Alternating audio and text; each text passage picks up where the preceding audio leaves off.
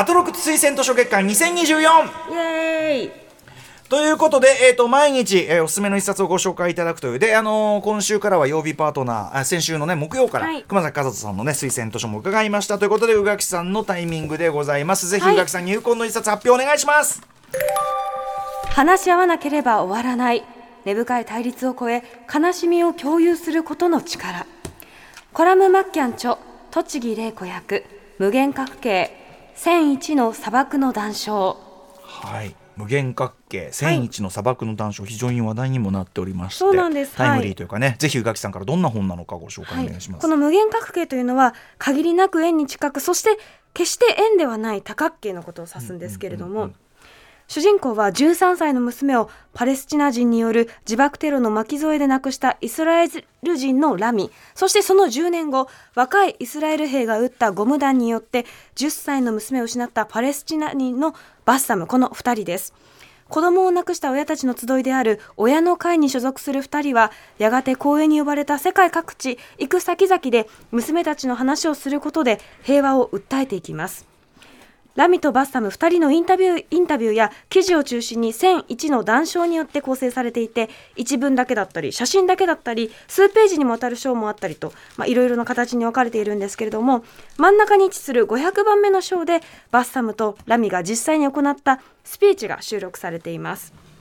作者はアイルランド出身の作家2023年に「世界を回せ」で全米図書賞を受賞したコラム・マッキャン本書は栃木玲子さんの翻訳で2023年5月早川書房から発売されました。はい。ということで無限角形、まさに今ねちょっとパレスチナはい。の皆さんがね大変なことになっていてというこの状況、先ほどのねあのセッションでもやってましたけども、えーっとこの本まず宇垣さんどのように手に取られたんでしょう？本当に普通に本屋さんで、うん。まずなんていうか何の本かわからなかったんですけどこうこう見た目が素敵と思ってこの有刺鉄線と上にこういっぱい鳥がこう飛び交っている、うん。あの絵でなんか数学の本なのかなとか思いながら読み始めたんですけれども、まあ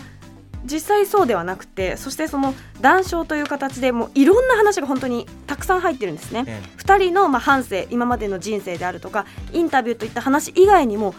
例えば渡り鳥の話洞窟フランスの大統領が最後に食べたものとかもえそれ関係あるかなって、うんうん一見関係のなさそうなもう時代も現代から神話の時代までかなりこう幅広い要素が散りばめられているんですけど読み進めるうちにその一つ一つがすっごく繊細ででもささやかなつながりでこうつながっているのがわかるんですね。やがて大きくエルサレムとその土地の歴史生きてきた人々をこう俯瞰するような美しい模様と物語が浮かんでくるんです。こう読んでいるうちになんて美しいんだろうその美しさにこう圧倒されてしまうような作品で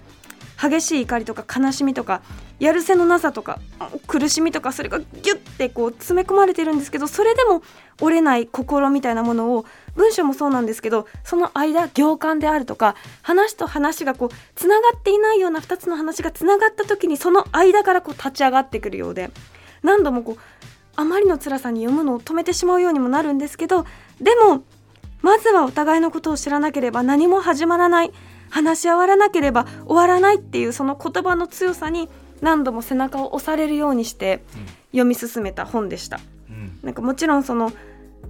こうなる前の本なので現状この作品を読むとどっちも辛かったよねとは言えない、ね。そのはいあの不均衡な現状を踏まえると多少のこう居心地の悪さというか、うんうんそのままに受け取ることはもちろんできないんですけれどもその上で一つ一つの失われてしまった命とか暴力とかっていうものを抽象化せずに立体的にその土地を見ることができる素晴らしい作品だなって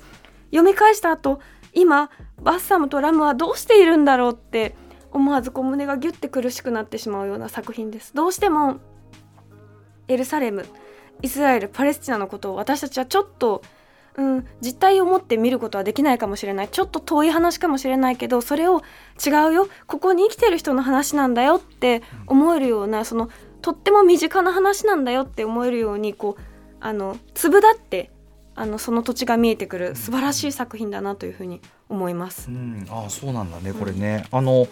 ねまさにその今進行中の話とも関係して僕もちょっとなんかそのお話を伺って、あこういう要するにそのまあ、僕はさそれをさ今あのアジアンドキュメンタリーズのはい。坂東さんと一緒に、まあ、ドキュメンタリーという形でまさに今おっしゃったようなそこに人が生きてるっていうことをちゃんと伝える何かっていうのを、えーなんかできないかなと思ってるけどでもそこにやっぱさ文学とかさ要するに人間の人間たる営みというかさそれのできることっていうことをそのすごく大それをそれの境目に来てると思うんですよね。うん。人間が人間たるそのことができるのかっていう。だからそれをちょっと文学としてやってるっていうのはすごいんだなと思って。それちょっとこれあの逆に僕がそのちょっとちゃんと読んでみてなかった部分なんで、あの拝読しなきゃなと思いました。すごい。なんかやっぱりそのなんて言うんでしょう。もう血がほとばしるような言葉なんです。自分の大切な子供が失われてしまったっていうことを。でもそれがすごくこう力になる。それを超えてその復讐を超えてそうじゃないやり方でうん。私たちは手を結ばなければならないんだって訴えるこの2人の強さとでも抑えきれない悲しみがもうほとばしっていてでもそれがやっぱり物語の力なのだなっていうふうに思うんですよね。あの話し合わなきゃでももうどうしようもないところまで来ちゃったんだよっていうなんかそしてうん。相手が生きてる人間だって知ることで例えばパレスチナ人のバッサムは初めて本当に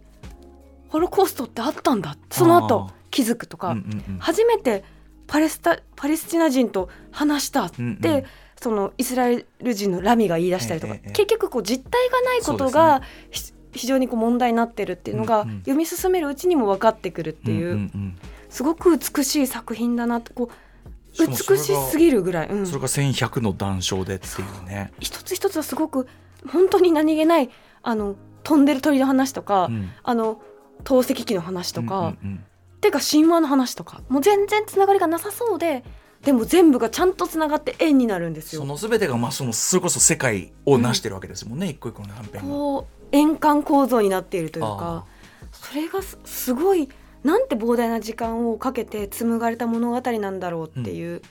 あの圧倒されました最後まで読むと。はい。いやということで。とってもおすすめです。ちょっとあの短い時間ではございましたが、はい。えーさすが宇垣さんのチョイスというかね。今このタイイミングでこそというかあるかもしれませんね。はい。はい、えー、今アトロック推薦小月間、えー、2024ガキさんがお勧めしていただいた本は、えー、コラムマッキャンさんの本です。そして栃木玲子さんが訳してます。無限,、えー、無限角形1001の砂漠の談笑という本です。こちらは早川書房、ね。はい、4620円で発売中で、うん。あのこちら番組ホームページにアーカイブとしてもアップしますのでぜひご覧いただければと。あちなみに、はい。ちなみになんですけどはい。これもおすすめでこれにするかすごい悩んだんですけど、うんうん。科学の授業を始めますっていうボニー・ガルマス著鈴木さんの役なんですけれども、これがですね鈴木さん最高。文芸春秋から出てましてこれななんて読むんだろう鈴木さん、うん。あの、うん、まあどういう話？あの話 Apple TV プラスで「レッスン・イン・ケミストリー」っていうドラマにもなってるんですけどでそれを演じているのがあのミス・マーベルなんですけどキャプテン・マーベルのブリー・ラーソンが演じてるんですけれども。あの1960年代かな？のアメリカもう性差別ゴリゴリみたいな時代にあの本当は科学者になりたいのに女性だから全然それさせてくれなくて仕事がなくてで旦那さんも死んじゃってみたいな彼女がひょんなことからうん。あの料理番組やってくださいって言われて、うんうん。でも彼女は求められてるセクシーな格好して可愛く着るみたいなこと絶対しない。私は科学者なんでっつって、めちゃくちゃ科学的に論理的にロジカルに、うん。あのはいはい。料理番組をするんですよ。そのことが、あの全米のその見てる女性たちのをこう非常にこう、あのチアアップするというか、うん。あの勇気づける、うん。これが知りたかった。私は科学がこんなに面白いって感じれる人だったんだ、うんうん。え私も実はお医者さんになりたかったとか勉強したかったっていろんな人のその折れないタフなロジカルな会話あの料理番組によってうん。すごくみんなを勇気づけるっていう作品でものすごく悲痛で辛いんですけど読んでると超痛快っていう、うんうん。ここでも折れないブリー・ラーソン最高みたいなこれ気持ちにな Apple ります。TV プラスでしかもドラマ見れそうるなんです。鈴木うん。美穂さんでした。鈴木失礼いたしました。役者が美穂さん。はい、えー、ボニーが。これもおすすめです。あなたい池澤さんじゃないんですか？このあの あのチート的にあのこの2つですごく迷って。まあまあいいじゃんいいじゃん。いい本はね知れるようにこっちはこうエンタメとしてめちゃくちゃ面白い、こっちはやっぱ今読むべき本っていうことで。うん。どっちも読もありがとうございます。うはいえー科学の授業を始めますもお勧めいただきました、はい。無限角形と合わせてございます。ということで、えー、とついに、えー、と佳境に入ってまいりましたこちらのアトロック推薦図書月間なんですが これが終わったタイミングで皆さんおなじみのあちらも開催したいと思います。すなわち全国の書店さんを巻き込んで、えー大きな反響を巻き起こしたアトロックブック屋の2024年版今年もやりますということで、えー今年はですねこれまでの推薦図書月間で紹介した本23冊に加ええー、と推薦人ご自身の本や私歌丸洋垣さんの推薦図書またこの1年間でお送りした、